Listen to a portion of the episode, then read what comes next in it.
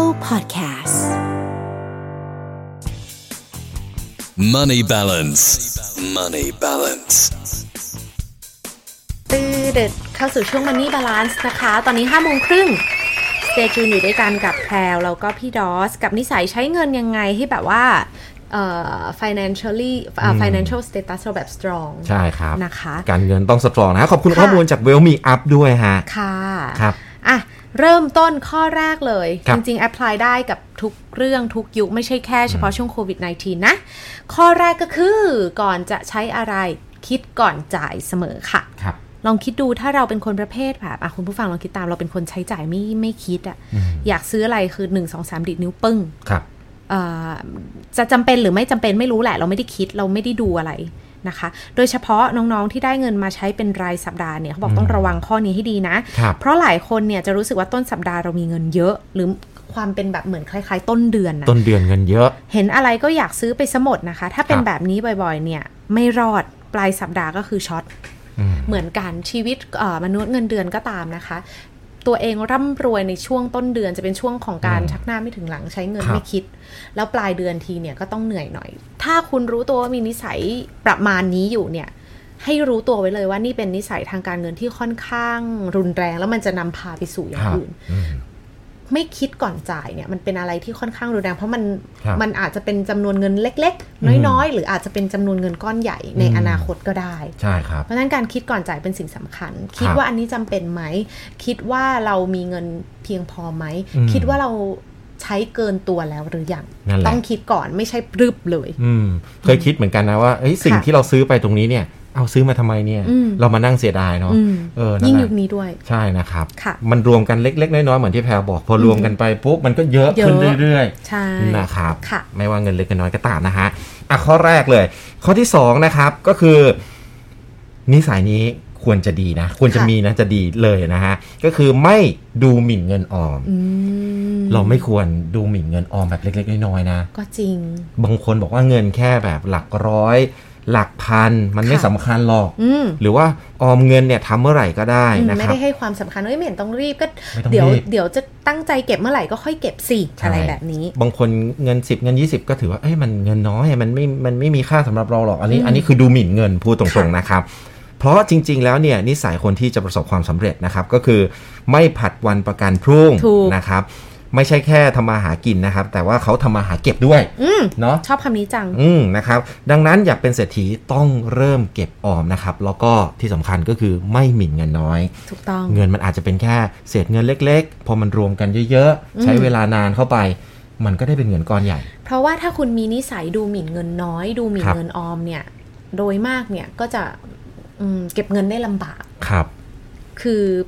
เงินน้อยก็ดูดูหมิ่น เงินใหญ่ก็อาจจะคิดว่ายังไม่เยอะพอเพราะฉะนั้นก็ไม่เคยเก็บ ครับ มันก็จะนำพาไปสู่การไม่สามารถเก็บเงินได้เลย เมื่อกี้พี่ ครั ด บ อสบอกว่าทำมาหากินแล้วต้องทำมาหาเก็บด้วย อืม เคยเห็นไหมคะหลายคนเงินเดือนเพิ่มขึ้นเรื่อยๆ จนวันหนึ่งเป็นแสน ครับ แต่ก็ยังคงไม่มีเงินเก็บเหมือนเดิม อืม เพราะว่าค่าใช้จ่ายมากขึ้นเรื่อยๆ ครับ บางคนบอกว่ารอเงินเดือนถึงหลายหมื่นก่อนเดี๋ยวค่อยเก็บ อืม ไม่มีวันนั้น เพราะคุณ ครับ ก็จะใช้เยอะไปเรื่อยๆทำมาหากินสำคัญแล้วก็ต้องเก็บด้วยทำมาหาเก็บก็สำคัญเหมือนกัน ครับผมนะฮะอ่ะเป็นคำคมเลยนะ ค่ะ ชอบคำนี้มาก โอ้ นะครับ ดอดเลยนะอ่ะ เอาอย่างต่อมา ไม่วิ่งตามกระแส ครับ ไม่ได้เกี่ยวกับพี่ตูนนะคะ วิ่งตามกระแสในที่นี้ คือตามเทรนด์โลกแบบแฟชั่นแฟชั่นมากจนเกินไปนะคะ ครับ ไม่ได้บอกว่าทำไม่ได้เลยเนาะแต่ ครั ก็ บ ต้องดูตามความพอดีเทรนด์ต่างๆ มันเปลี่ยนไปเร็วเหลือเกินบางทีเทรนด์ในอดีตมันกลับมาใหม่ อยากได้แท็บเล็ต และอ่ะต้องถามกลับไปที่ข้อแรกเลย อยากได้โทรศัพท์ใหม่ กลับไปที่ข้อแรกว่าจำเป็นจริงไหม เอออยากได้ ไม่ใช่คิดปุ๊บใช้เลย อยากได้เสื้อตัวใหม่ สีมันไม่เข้ากับเทรนด์อยากได้สีแบบแพนโทน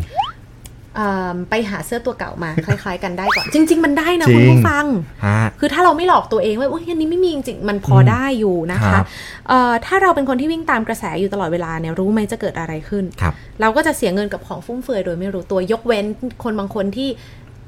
สิ่งเหล่านี้เป็นอาชีพเขาเป็น ครับ ส่วนหนึ่งในการประกอบอาชีพอ่ะอันนี้เรา อืม เราเข้าใจนะ อืม เข้าใจแพลวแพลวแพลวก็รู้สึกว่าแพลวก็เข้าใจคนที่แบบ เป็นต้องแต่งตัวเพื่อดำรงชีพหรืออะไรเงี้ย อืมอืม แต่ทีนี้เนี่ยสำหรับเราถ้าการแต่งตัวไม่ใช่สิ่งสำคัญที่สุดในการดำรงชีพ ใช่ ไม่ต้องตามเทรนด์ขนาดนั้น ครับ อืมมันแพงจริง ๆ นะการตาม อืม เทรนด์เนี่ย แล้ววันหนึ่งเนี่ยคุณจะเสียใจมาก ครับนะครับ ทุกอย่างเลยเนาะ อืม เรื่องเทรนด์เรื่องอะไรตามกระแสโลก ค่ะ มากเกินไปเนี่ยโอ้โหมีแต่มีแต่รายจ่ายทั้งนั้นเลยนะ ค่ะ นะครับ ข้อต่อมาครับผมก็คือ ใส่ใจเรื่องความรู้ทางด้านการเงินนะครับ อืม นี่เลยช่วงของ Money Balance นะครับ ค่ะ อยากจะให้ทุกคนติดตามเลยนะ เขาบอกว่าการใส่ใจความรู้ทางด้านการเงินเนี่ยจะทำให้ทุกคนเนี่ยฉลาดในการใช้เงิน ค่ะ สามารถบริหารจัดการเรื่องเงินได้ดียิ่งขึ้นนะครับ ค่ะ ยุคนี้เนี่ยมีแหล่งความรู้ทางการเงินเยอะมาก ๆ ครับ อือหือ ไม่ว่าจะเป็นเมนโล ไอ้ยะ 975 ช่วง